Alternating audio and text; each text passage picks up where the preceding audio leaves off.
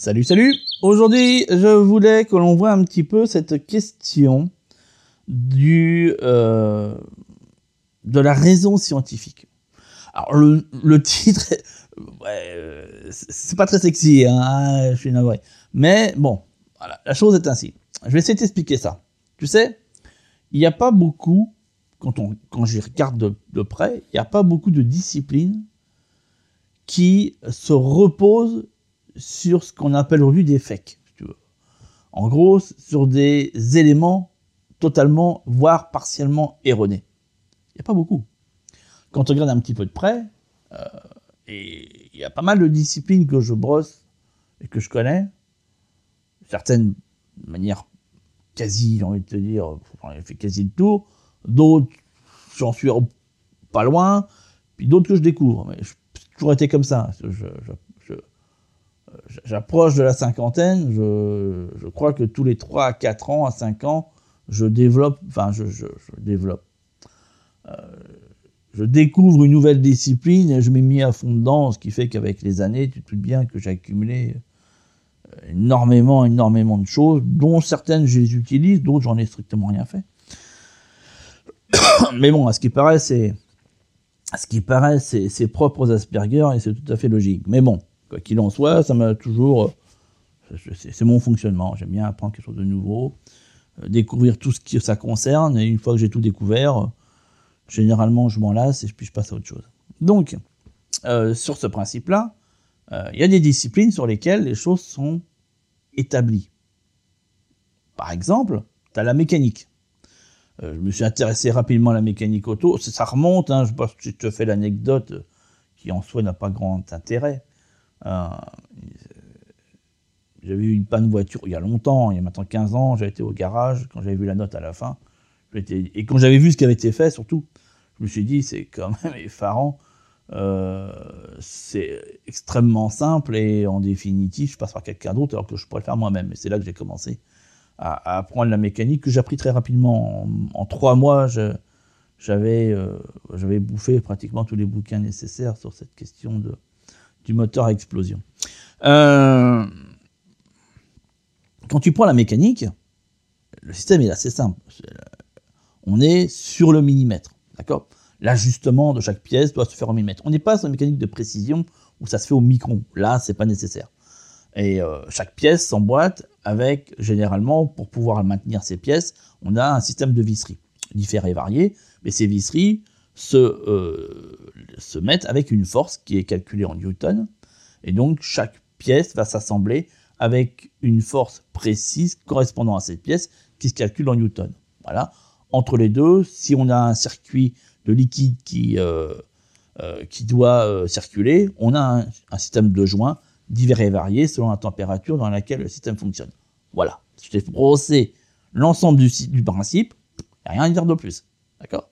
Ça, tout mécanicien qui soit, pas besoin d'être un grand expert, mais tout mécanicien qui soit connaît ce concept-là. Il sait, par exemple, s'il démonte une culasse pour changer de joint de culasse, quand il va remonter le joint de culasse, le joint de culasse, il a un sens.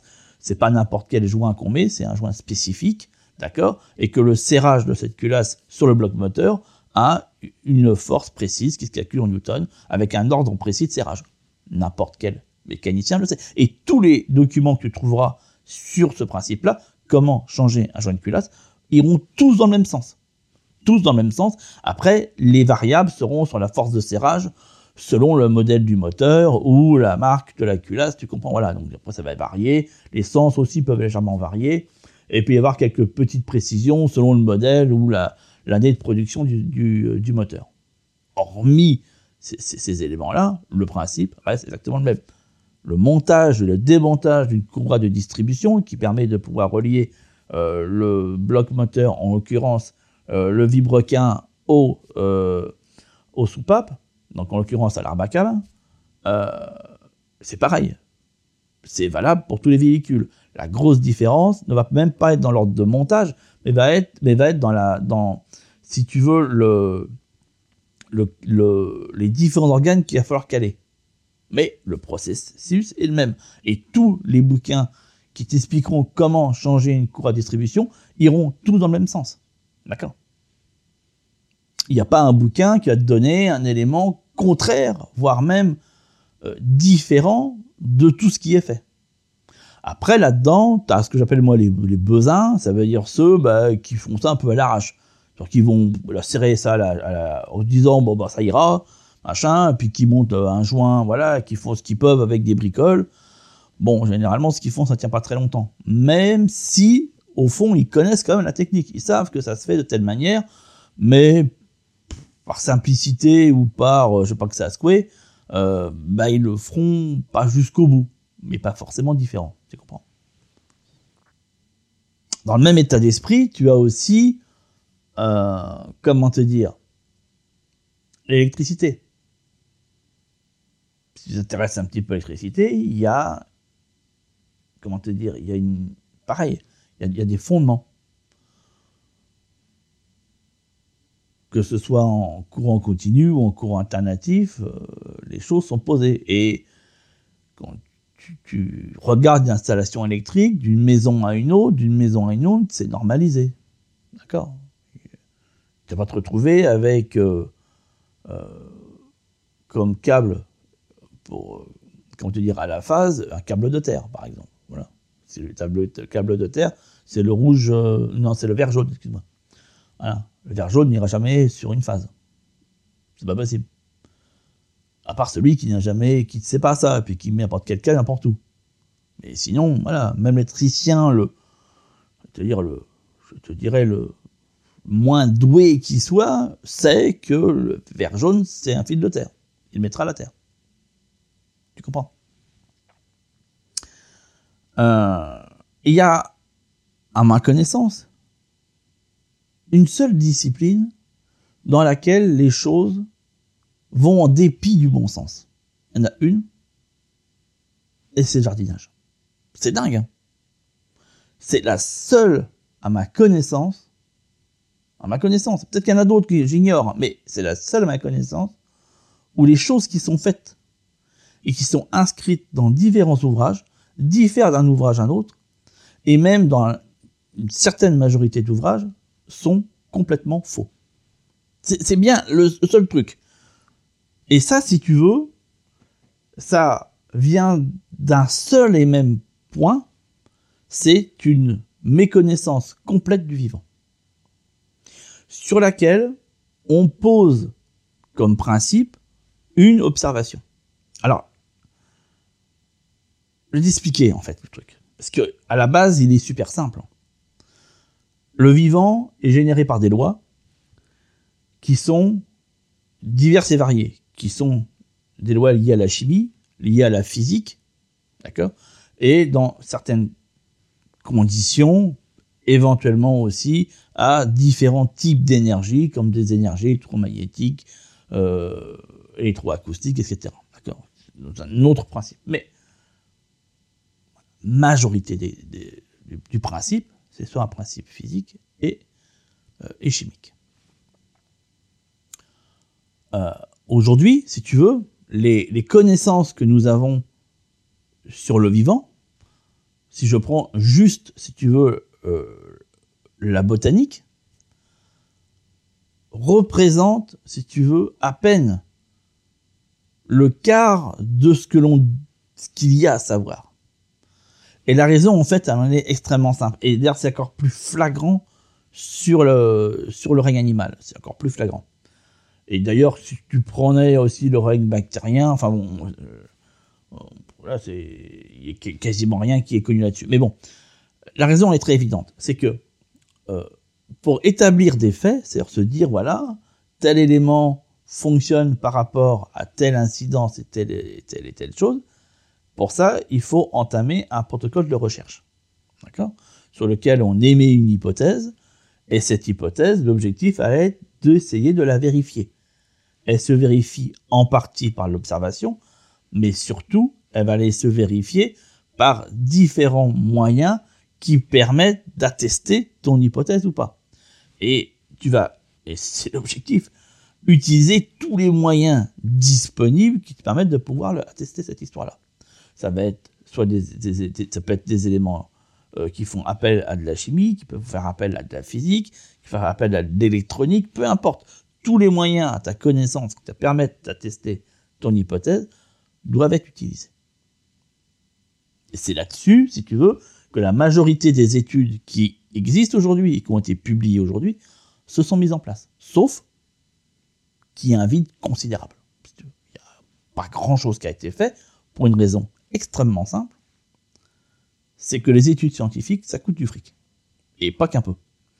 Et que euh, les chercheurs ont besoin de subventions pour pouvoir euh, faire ces études. Dis-moi, de manière très honnête,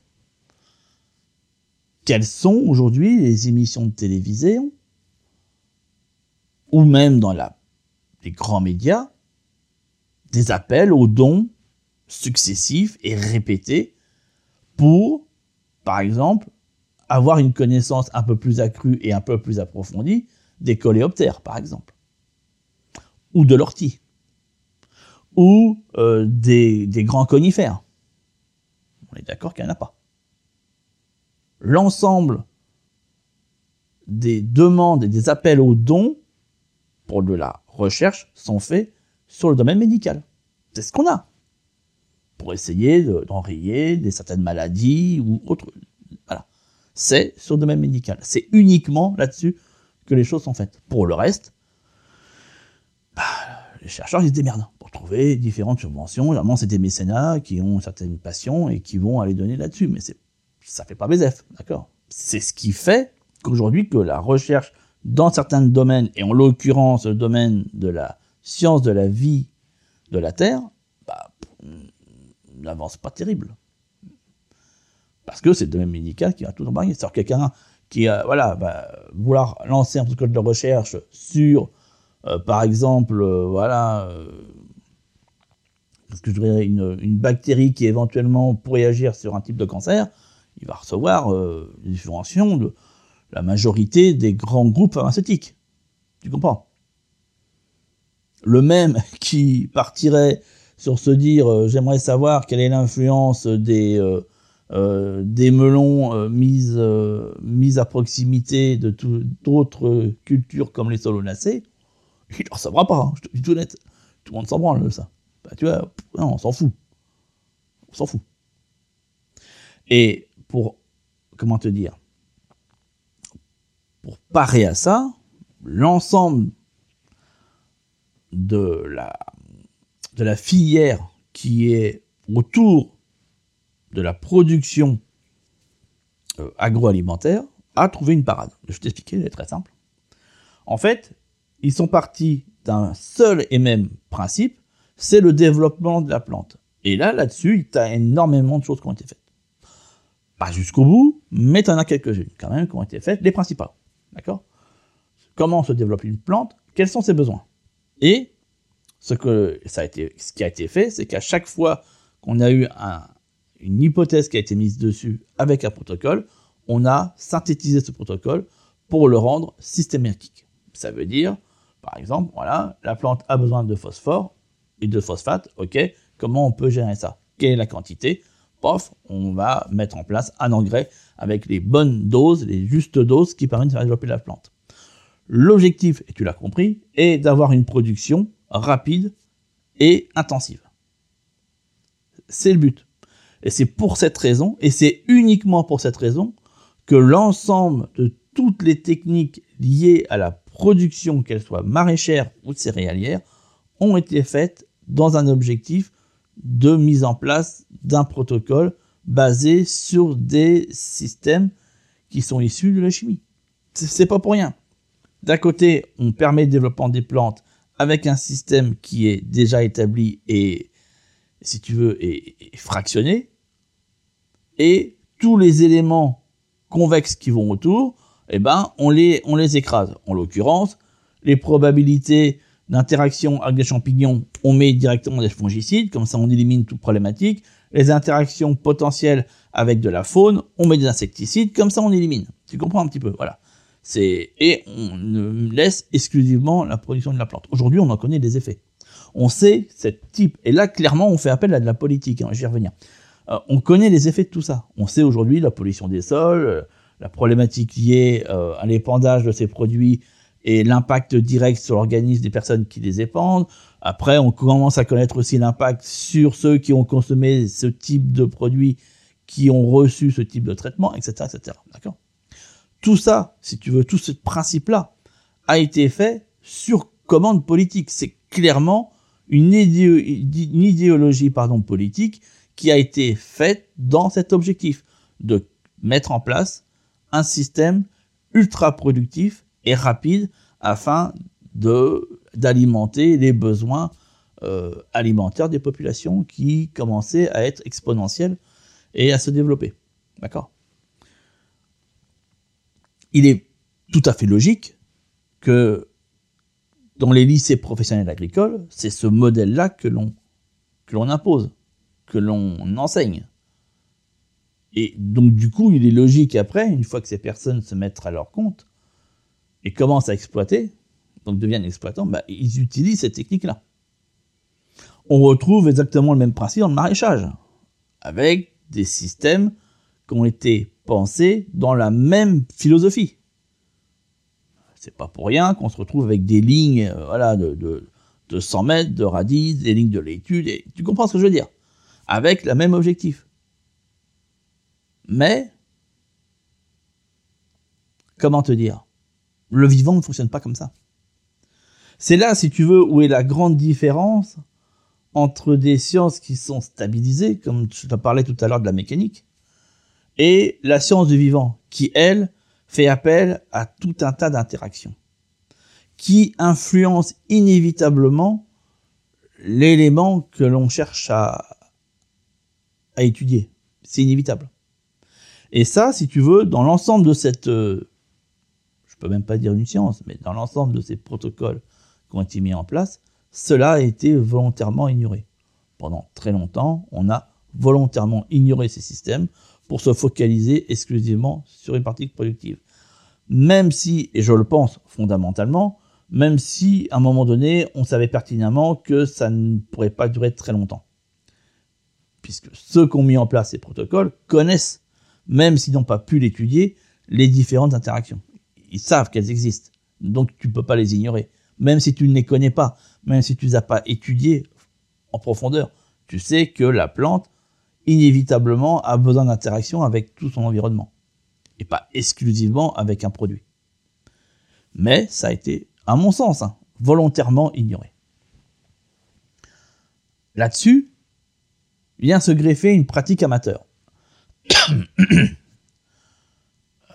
qui repose en très grande partie, non pas sur des protocoles de production tels qu'on le voit dans le milieu professionnel, non. Ils font appel à de la pratique individuelle avec une observation macro de comportement. Je m'explique, ça veut dire que je vais semer des laitues, je, je vais voir qu'il y a des limaces qui arrivent, je vais mettre de la cendre pour voir, comme ça, l'idée me vient. Oh, j'en ai moins. Voilà. La cendre permet d'enlever les limaces. Tu vois un petit peu? Voilà comment ça fonctionne. en même état, j'y viens, hein, tu vas voir. En même état d'esprit, je sème des courges, je me rends compte qu'elles poussent pas bien, et que là où une graine est tombée, là où il y a du fumier de cheval, la courge se développe à mort. Pareil, conclusion, si je mets du fumier de cheval sur ma terre et que je fous des courges, elles vont toutes pousser. Je le fais, je constate que c'est le cas. J'atteste. Pour faire pousser des, pousses, des, courges, faut mettre du fumier de cheval frais. Tu comprends un peu? Voilà sur quoi l'ensemble, si tu veux, de toute la technique liée au jardin potager amateur s'est mis en place. Elle s'est mis en place sur des essais, sur des tests essais qui, pour certains, et je pense même pour la grande majorité, sont trouvés être des échecs, mais dans certains cas, il y avait effectivement des choses qui fonctionnaient. On ne sait pas pourquoi ça fonctionne, on ne sait pas comment ça fonctionne, mais on sait juste que ça fonctionne et que quand on répète cette opération, bah, ce fonctionnement continue. C'est là-dessus que plus de 80% des ouvrages liés au jardinage ont été créés. Après, plus tard dans le temps, euh, on y a greffé, bien entendu, une petite partie de la technologie liée bah, euh, à l'agriculture professionnelle, tu comprends En y intégrant bah, les entrants tels qu'on les connaît, avec les anti-limaces, les anti... Euh, les anti-champignons, avec, tu vois, la bouillie bordelaise, machin, truc, voilà. Tu vois, avec les, engrais, les engrais phosphatés, etc. Mais ça arrivait plus tard. Mais la grande majeure partie, grande majorité des, de la de la connaissance liée au jardin potager est faite d'observations de jardiniers qui ont mis des croix ou pas sur des essais qui ont été pour certains ben voilà, positifs et d'autres infructueux. Tu vois un petit peu. Or, et c'est là-dessus, si tu veux, aujourd'hui qu'on se rend compte à quel point tout ça est une hérésie. C'est que, euh, dans le même état d'esprit que l'on ne pouvait pas garantir une agriculture intensive sur une longue durée, partant de ce que je viens de t'expliquer avant, on ne peut pas non plus garantir une production potagère sur la longue durée sur ces mêmes principes, en fait, qui sont juste de l'observation macro. C'est pas possible. Alors quand je dis macro, c'est juste que ton œil peut observer. Il y a différents modes de lecture quand tu observes quelque chose. Il y a ce que tu vois, ce que tes yeux sont capables de voir, et il y a après tout un monde, tout un univers que tu ne vois pas. Et là, c'est là où tu rentres dans la micro, la nano-micro. Tu comprends un petit peu. Et dans la micro, bah, ton œil ne sait pas voir. Fondamentalement, tu n'es pas capable, à l'œil nu, de visualiser une bactérie. On est bien d'accord. C'est pas possible. Et ce n'est pas parce que tu ne les vois pas qu'elles n'existent pas. Sauf que, avant que l'on ait euh, inventé ce qu'on appelle le microscope électronique, on ne savait pas voir les bactéries. C'était pas possible. Le grossissement n'était pas suffisant. On était sur des microscopes. Certains microscopes permettent de voir certaines choses, mais pas aussi. Voilà.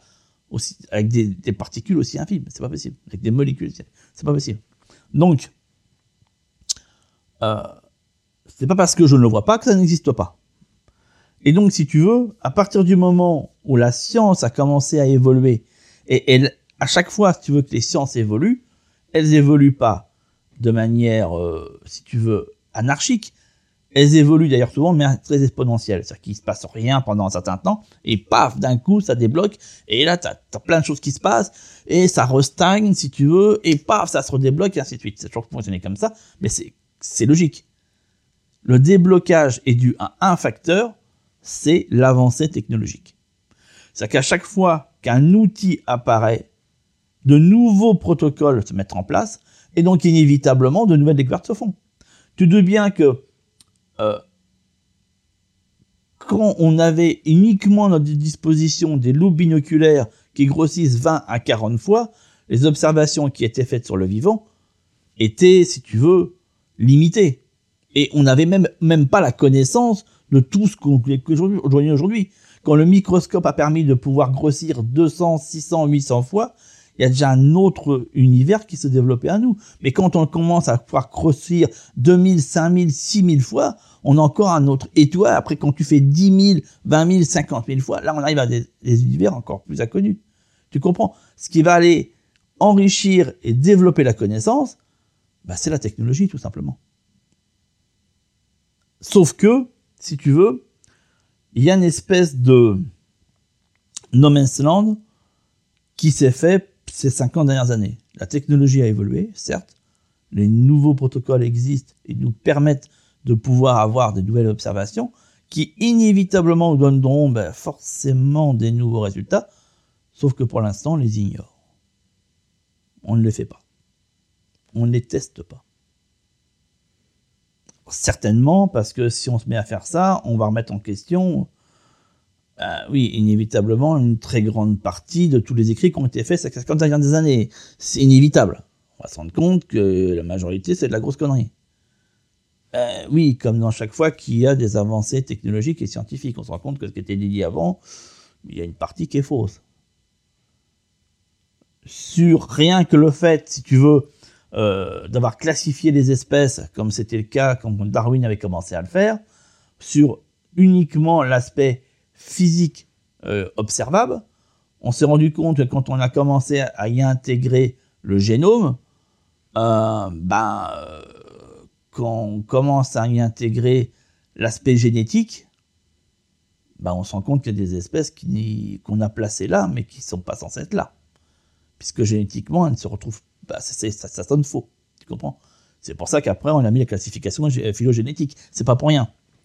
Après, tu as, toute une classe de scientifiques qui refusent une nouvelle classification phylogénétique et qui disent non, non, c'est de la connerie. Nous, on reste sur notre ancienne euh, qui est, ouais, mais si tu regardes dans les faits, je suis désolé.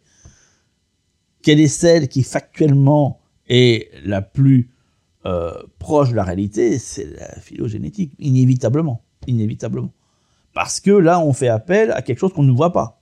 Euh, oui, c'est gènes, on ne voit pas. À l'œil nu, tu peux pas. C'est impossible.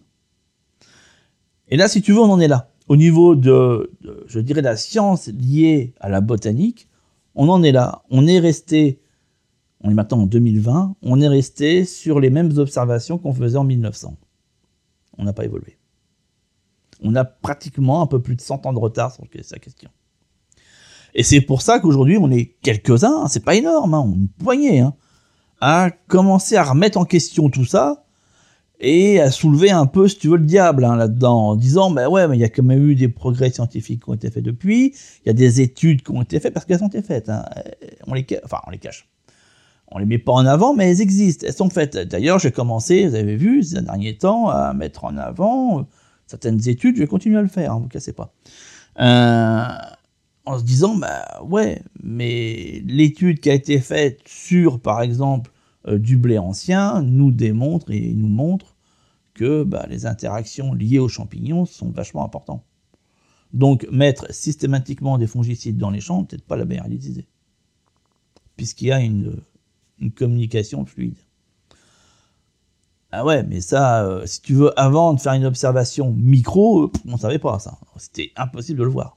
Il fallait observer les champignons à l'état microscopique pour pouvoir comprendre les interactions qui étaient liées entre le champignon et les racines. Sinon, on ne pouvait pas les voir. De même qu'on ne savait pas que les blés avaient des racines qui, étaient aussi importantes, qui, émettaient des microfilaments qui se répandaient de manière magistrale. On pensait que les blés avaient des racines extrêmement faibles.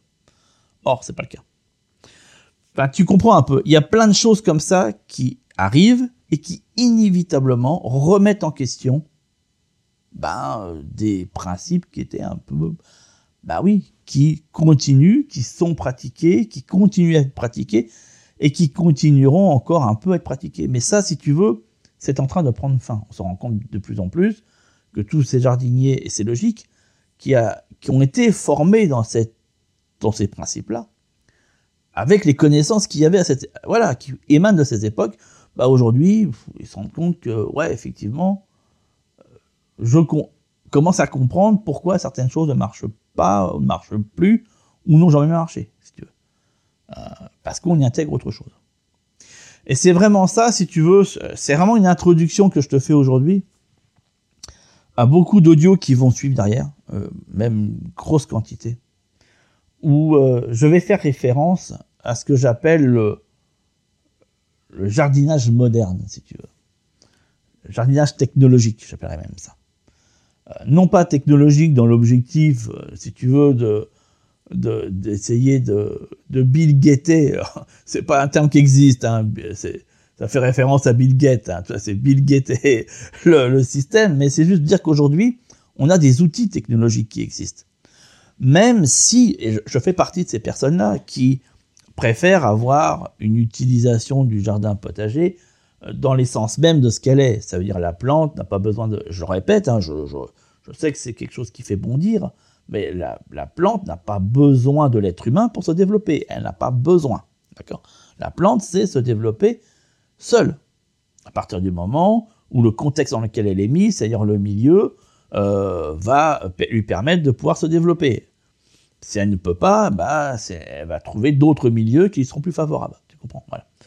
Euh, et même, si tu veux, contrairement à ce qui avait été dit, il y a deux, trois vidéos qui ont été faites, qui sont présentes sur YouTube, qui viennent de personnes qui ont des chaînes YouTube et qui disent que fondamentalement, les plantes cultivées, d'ailleurs, c'est Ibrahim, machin, qui dit ça, euh, les plantes cultivées ne peuvent pas se développer seules, elles ont besoin de l'être humain, c'est faux. Je suis navré, mon cher Ibrahim, ce que tu dis là est faux. C'est faux. C'est faux. Les, plantes cultivées que nous avons sont des hybrides, sont des euh, sélections qui ont été faites par l'être humain, mais qui proviennent inévitablement d'une source sauvage, d'une source qui est qui a une base, si tu veux, d'accord? Et que si ces plantes-là, tu t'en occupes plus, tu laisses les choses se faire, inévitablement, oui, la, la variété telle qu'elle a été, si tu veux, euh, pas modifiée, mais sélectionnée, va se perdre et on va revenir à une, sorte d'hybride qui se rapproche à la variété sauvage. Inévitablement. Donc c'est faux. C'est juste que, oui, effectivement, tu ne garderas peut-être pas la variété de base, parce qu'il y aura des croisements qui vont se refaire entre eux, si tu veux. Mais euh, inévitablement, non, non, non. Non, non. Ah non, un chou brocoli, si tu laisses monter en graines, tu touches à rien, t'en mets, mets plusieurs et t'abandonnes le truc, il y a, forcément là-dedans quelques-uns qui vont reprendre, qui vont machin, d'autres qui vont te faire bouffer. Et puis tu vas voir qu'au bout de 4-5 ans, bah, tu as toujours du brocoli qui pousse dans ton jardin de manière spontanée. Effectivement, au bout de 4 à 5 ans, voire même 10 ans, le brocoli sera répandu un peu plus loin. Si le milieu, bien entendu, dans lequel il évolue, est adapté à son développement, et dans ce cadre figure, bah, tu te rends compte qu'au bout de 5 à 6 ans, le brocoli, si tu fais une étude génétique de ce brocoli, tu te rends compte qu'il est très différent de celui que tu cultivais à la base. Il s'est réadapté. Tu comprends? Donc voilà un petit peu. Tout ça, ce sont des, éléments assez importants, mais ah, quand j'entends euh, je ne sais pas si je, peux je peux les appeler des youtubeurs, mais bon, bref. Certains, qui animent des chaînes sur YouTube sur le jardinage et qui disent euh, j'ai euh, fait une fait une recherche sur telle stratégie ou technique et voilà les résultats, je, rigole doucement si tu veux, parce que un protocole de recherche c'est quelque chose d'extrêmement statué et ça ne repose en aucun cas sur de la simple observation. Ce n'est pas possible. Je parle aujourd'hui en 2020. Ce n'est pas possible. Tu ne peux pas dire, voilà le, le, comment te dire, le, tel élément euh, obtient tel résultat par rapport à telle euh, action quand tu t'es uniquement basé sur l'observation. Ce n'est pas possible. Ton raisonnement est inévitablement faussé. Tu comprends? Euh, un, élément concret se base sur une observation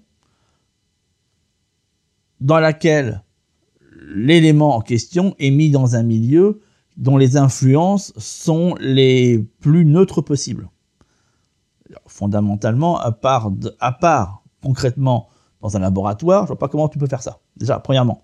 C'est-à-dire que quand tu dis, oui, euh, un exemple, je te donne un exemple très simple, d'accord? Quand tu dis, ouais, voilà, euh, euh, aujourd'hui, j'ai développé une nouvelle technique qui permet de pouvoir cultiver des, comment te dire, des,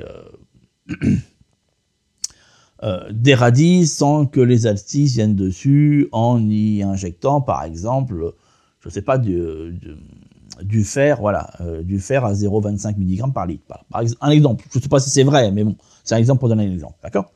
Donc, effectivement, si tu pas altis sur les, sur les radis, euh, fais une pulvérisation euh, une fois tous les 15 jours en 0,25 machin, et euh, voilà, t'en as plus. Enfin, parce que c'est ce que j'ai observé. Tu comprends un peu? Ça, je suis désolé, ce n'est pas, on ne peut pas attester ce principe-là. C'est pas possible, parce qu'il ne fait appel exclusivement à l'observation. Pour l'attester, il faudrait prendre effectivement ces radis, les mettre dans un milieu complètement confiné, en gros dans un laboratoire, afin qu'il n'y ait aucune autre interaction que ce qui est mis dans cette bulle. Ça veut dire qu'on lui met avec un, avec, euh, si tu veux, un rayon lumineux bien précis et constant, une eau dont la composition chimique est constante, avec une température constante et un élément, c'est un substrat qui est totalement connu et épuré, d'accord? Et à partir de ça, tu commences à faire différents tests. avec différents euh, degrés, si on part sur le fer, différents degrés euh, de milligrammes par litre d'éléments ferreux, et là, on observe les différentes interactions. Est-ce que quand il y a trop plus de fer, j'ai une modification? Est-ce que quand il y a moins de fer, j'ai une modification? Et on l'intègre dans un protocole dans lequel on va aller faire aussi une recherche chimique, une recherche génétique, une recherche microscopique, avec différentes interactions à partir du moment où on y intègre certaines bactéries ou champignons. Comment ça Tu vois ce que je veux dire? C'est ça. Tant qu'on n'est pas capable de mettre ça en place, on ne peut pas, si tu veux, à mon sens, partir du fait de se dire, bah voilà, c'est comme ça que ça fonctionne. Non, c'est faux. C'est faux. Et là, tu es bien d'accord avec moi que pour mettre ça en place, tu fais pas ça dans ta cave. Hein. Là, c'est chaud. Donc voilà, c'est juste, tu vois, je fais ça parce que ça me gonfle en fait à forte. De voir des mecs qui sont là, machin. Euh, voilà. Donc, comment pallier à ça? Parce que tu vois, moi fondamentalement, ça fait maintenant 5 à 6 ans que je fais de la recherche sur ces questions-là. Et comment je m'y prends? Je vais t'expliquer, c'est très simple. En fait, je n'ai pas le matériel nécessaire, mais parfois parce que je suis toujours en contact avec des chercheurs qui travaillent au Muséum naturel de Paris. Donc, dans certaines publications, je me permets de leur envoyer des emails et de leur dire euh, pensez-vous qu'il est possible de d'entamer un protocole de recherche sur, par exemple, tel et tel point? des fois, j'ai aucune réponse. Des fois, on me dit ouais, mais bon, euh, pour l'instant, c'est pas au programme, on n'a pas les crédits pour rien. Que c'est ça la réponse. Euh, inévitablement, la question est posée, tu comprends? Voilà. Ce qui fait que dans l'eau, c'est pas exclu qu'à un moment donné, bah, certaines des questions que je pose soient à un moment donné traitées. D'accord? Pour le moment, comment je me fais Comment je m'y prends? Bah, Je prends ni plus ni moins toutes les études qui ont été faites et j'essaie de trouver des similitudes et des rapprochements par rapport à ce que je mets en place. Et c'est avec ça. Donc, c'est mes observations, mise en lien direct avec des études qui sont euh, rapprochées, enfin qui sont les plus proches possibles du protocole que je cherche à mettre en place. Tu vois un petit peu. Voilà, c'est pour l'instant le seul moyen. Est-ce que c'est fiable à 100% Je peux te filer l'info absolument pas. Non, ça peut pas l'être parce qu'il manque tout un tas d'autres éléments qui permettraient d'avoir une certaine fiabilité. Et même même dans un, si tu veux, dans une étude totalement confinée, même ça, on n'aurait pas à 100%. Il y aurait toujours, parce qu'il y a toujours, si tu veux, une limite technologique dans laquelle tu ne peux pas aller plus loin. Et, euh, ce n'est pas que le système est fini ou que c'est la réponse définitive. C'est juste que la technologie actuelle que nous avons nous permet pas d'aller plus loin dans la démarche. Mais voilà, bon. Mais néanmoins, c'est, tu comprends, c'est aujourd'hui les seuls outils que j'ai à ma disposition et de toute façon, pour tous ceux qui sont dans de la, on n'est pas énorme, hein, je dis encore une fois, hein, euh, ceux qui sont dans la recherche en termes de stratégie et de technique de production, en l'occurrence là, maraîchère, on agit tous comme ça. On se base sur nos observations que l'on croise avec des études scientifiques. C'est le moyen que l'on utilise qui nous permet de nous rapprocher au plus près de la réalité quelque part, tu comprends, mais nous rapprocher au plus près. Voilà. Et fondamentalement, pour moi, c'est le seul et unique moyen aujourd'hui pour, j'ai envie de dire, avoir une certaine crédibilité dans ce qu'on donne. Si on se base exclusivement sur l'observation, comme certains s'amusent à le faire, ça n'a aucune valeur. Je te file de l'info. Voilà, bah comme ça au moins on a brossé un truc, mais je qu'on fait des copains. Euh, mais voilà, ça permet de pouvoir expliquer les choses. Et je te dirais que,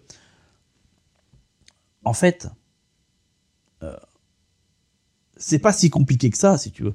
On pense toujours, je vais finir là-dessus, on pense toujours que de la recherche, euh, il faut être doctorant, ou tu comprends, ou être assermenté. Il n'y a pas d'assermenté. Il n'y a pas besoin d'être assermenté pour faire de la recherche. Si demain tu décides de faire de la recherche, fais de la recherche. Tu comprends ce que je veux dire? La recherche, c'est quoi? C'est juste appliquer un protocole scientifique, c'est tout. Tu comprends? Bien sûr, il faut documenter, tu comprends, mais, euh, mais c'est juste ça. Il n'y euh, pas besoin d'un certificat authenticité gouvernementale pour faire de la recherche, tu comprends? C'est ridicule, ça. C'est pas vrai. C'est juste de la patience, accumuler certains, des apprentissages, des connaissances, et puis, euh, et puis après, voilà, mettre tout ça en pratique. C'est passionnant, il faut avoir envie de le faire, hein, mais c'est très passionnant. Il n'y a pas nécessité, bon, il est quand même intéressant d'avoir un certain bagage scientifique, certain bagage scientifique pour le faire, inévitablement, mais je veux dire par là, voilà, t'es pas obligé d'avoir trois doctorats euh, pour te dire, ça y est, je peux enfin me lancer dans le... Non, c'est faux, tu vois, là, faut arrêter de dire des conneries aussi. Donc voilà, ça c'était aussi, toi, tu peux devenir chercheur dans ces principes-là si tu le cherches aussi, si tu le souhaites aussi, bien sûr.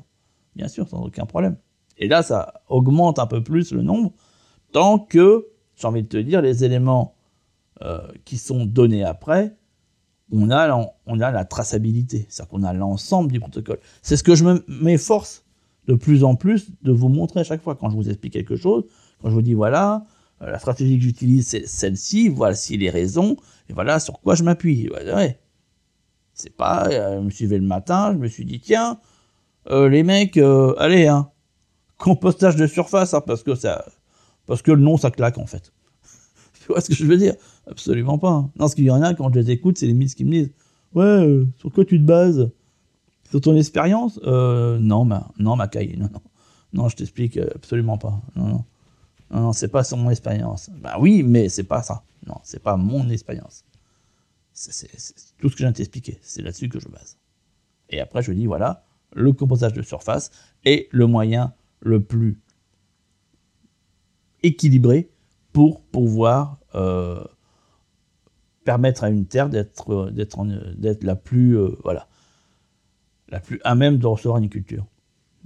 Importer un compost ne va pas permettre ça. C'est un autre process. Voilà, tu vois un petit peu. Je te lis à très très vite. Ciao ciao.